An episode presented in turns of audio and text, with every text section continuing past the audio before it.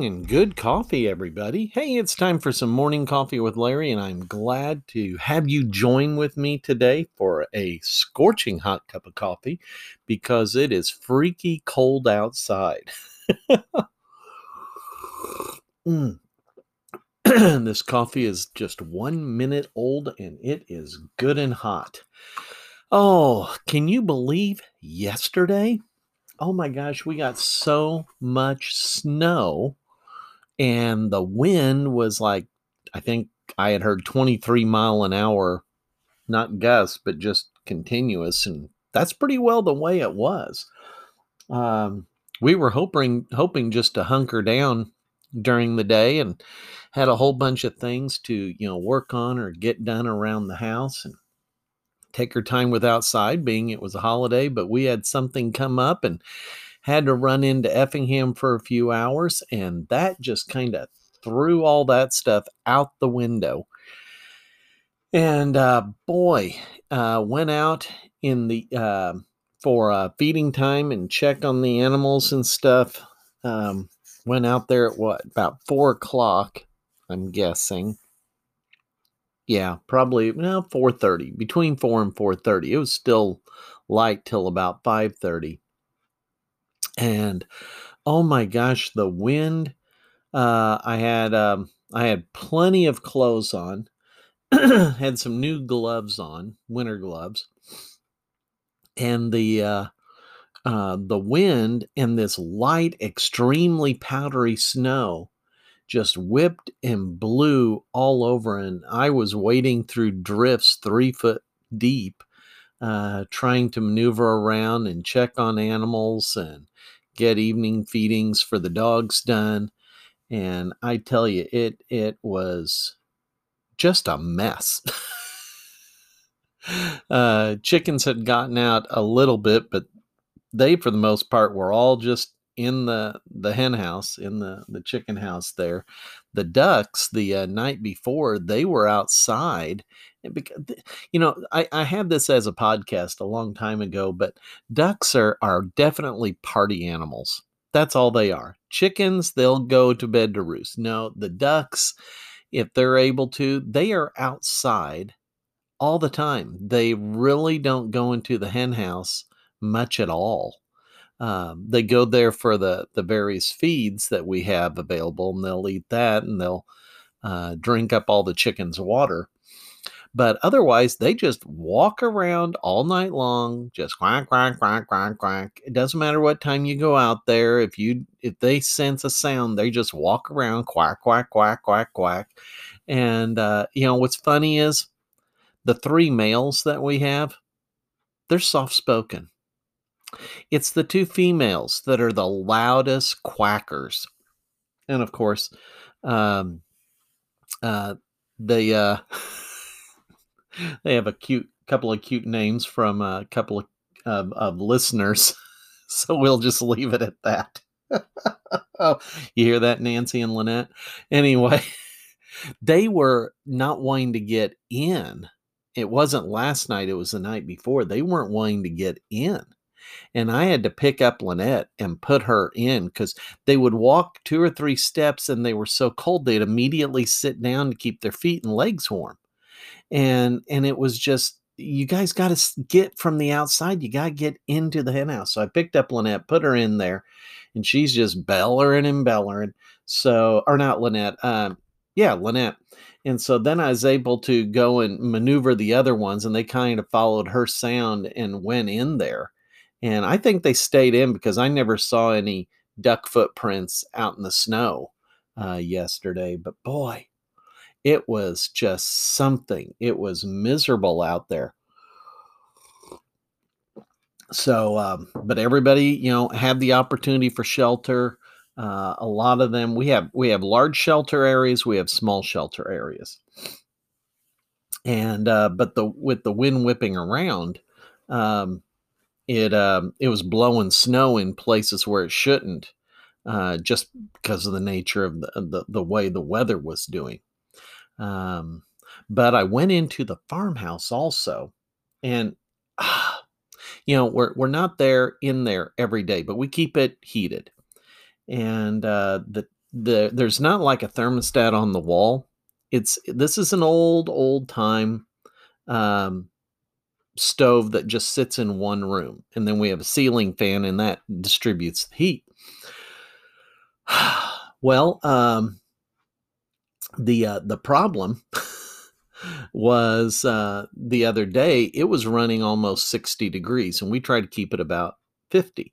So I turned it down just a shade because I know if you turn down too low, all of a sudden it doesn't want to kick on. It got too low. I went in there. The place is frozen. It was 22 degrees. All the pipes are frozen. The water's frozen in the toilet. Luckily, our canned vegetables and fruits and stuff did not freeze and break. I'm very, very thankful for that. But I had to go down the cellar, get the water turned off for the house, because the last time this happened was the great big freeze about 7 years ago. And I had 5 waterline breaks. So I'm anticipating I've got waterline breaks and I do not want things getting flooded. So got the heat turned up quite a bit to get the house thawed out. Oh, I'm just kicking myself. And I don't know if you can put a modern thermostat on these things. I'd love to. So we can have better regulation, but I just don't know if you can, because this one here is from the 1960s and it's great. It's the kind, I don't know if you had grandparents or great grandparents that ever had these, but it's just this big, large metal stove, propane, and you can sit on it. So if you're cold outside, you just sit on it. Next thing you know, your butt's so hot, you have to get off.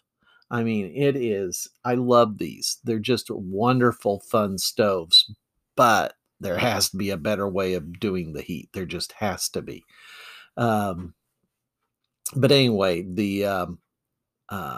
so I'm going to have to, once things thaw out, I'm going to have to look for leaks and redevelop those plumbing skills. So anyway, like I was razzing my wife about, she's been wanting snow. It's like, honey, you got the snow. There was a thing I posted on my Facebook page about whoever got Elsa all upset, they need to apologize because, you know, from Frozen, she is mad as a hornet and freezing every flipping thing out there. It was a challenge getting home last night. I'm not sure what time we were heading home, probably 2:00, 2:30, something like that. 2:00, I would guess. And for part of the way, we were able to follow a snowplow, but he stopped at the county line. I didn't think they would necessarily stop there, but the more I thought about it, I was like, yeah, I guess they do. IDOT is broken down for their snow removal county by county. And, but we were following him north on Route 32 and we were doing 20 miles an hour and it was just a crazy mess. There was the plow and then there was a van and then there was us following him. And it's just, you couldn't hardly see. I'm just moving my head like a bobblehead or something, trying to find that one little patch that my windshield wipers was cleaning off because the windshield wipers were freezing and, you know, you roll down the window and you try to grab the windshield wiper as it's coming up and flipping it so that it breaks off some of the ice. Yeah, that wasn't working really well, although it did hurt my fingers because I wasn't. Oh, it was goofy. It was sincerely goofiness. And then we hit the county lines like, oh crap, he's not going to continue with the road. But the road was better in Shelby County. I have said this for years and my parents taught me this and it is true. And it's not about road service and whether the plows are going or not. It is the fact that when you're on Route 32 and you hit the county line between Effingham and Shelby counties, there is a change in the weather patterns. There is something different because you can have rain on one side and no rain on the other. I'm not saying like draw a line on the county line, but I'm saying within 100 to 200 yards, either side, this happens. And it was closer than that, the difference between the roads were all covered solid with snow on the Effingham County side.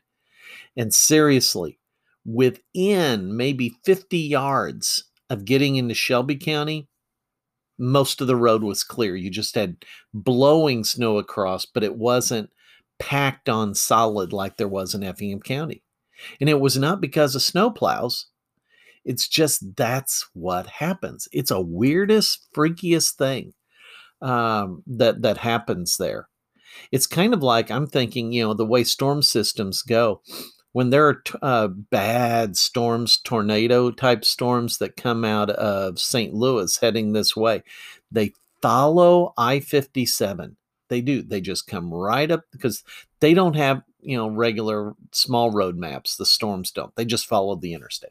And when they get to Brownstown, St. Elmo, they seriously, you watch this on the radar. They angle at go to an angle of north.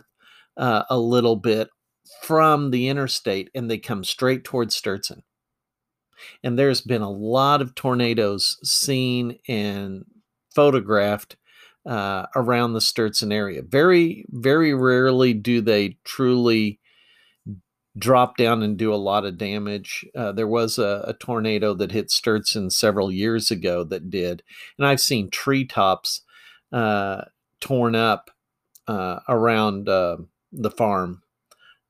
We also had evidence of a pretty significant microburst that happened down in the river bottom. That's a freaky thing. Dad was out there. Gosh, when was this? It's before 2010, I think. And he was out walking the fields, just checking corn, and it was tall corn. And he came to an area where it was completely smashed down in the middle. Big oval shape, kind of like a crop circle, except it wasn't in a circle.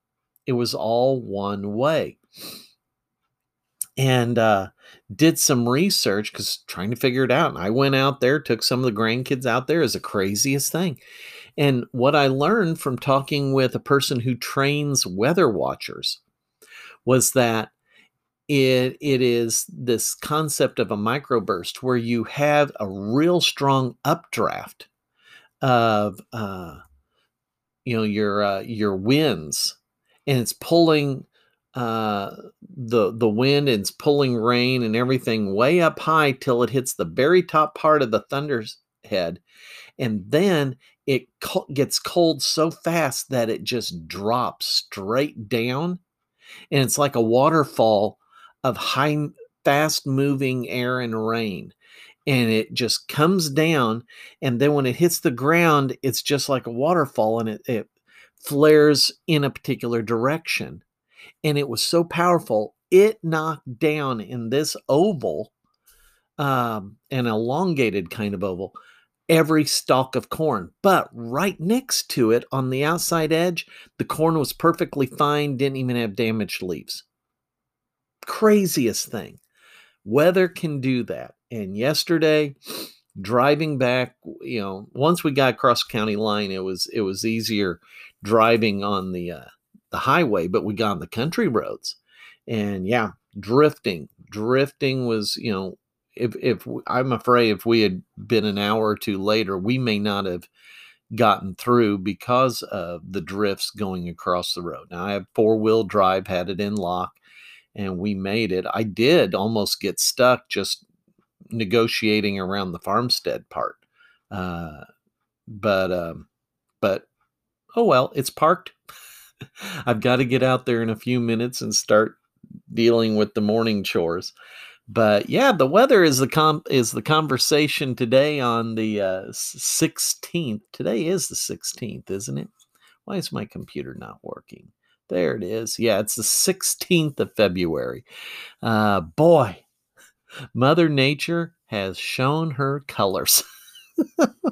Well, I hope for most of you that you don't have a whole lot of shoveling or, you know, work to do. Stay warm.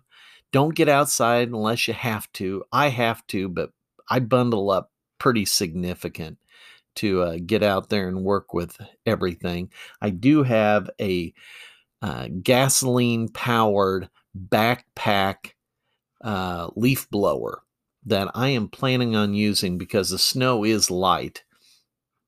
And I think the wind speed was only 9 miles an hour according to the weather bug. So I think, I don't think we're going to have too much drifting right now. But I need to get this snow blown off, and it's light enough I shouldn't have to shovel. Blowing should work. So with that said, I hope you guys have a fun day. And for those of you who don't have to go to work, have an enjoyable time. For those of us who remote work or have to drive in, be careful on the roads. And we'll see how my connections work with the VA. But I should be able to see all my peeps today. So you guys have a great one. Take care, and we'll see you tomorrow. Bye-bye.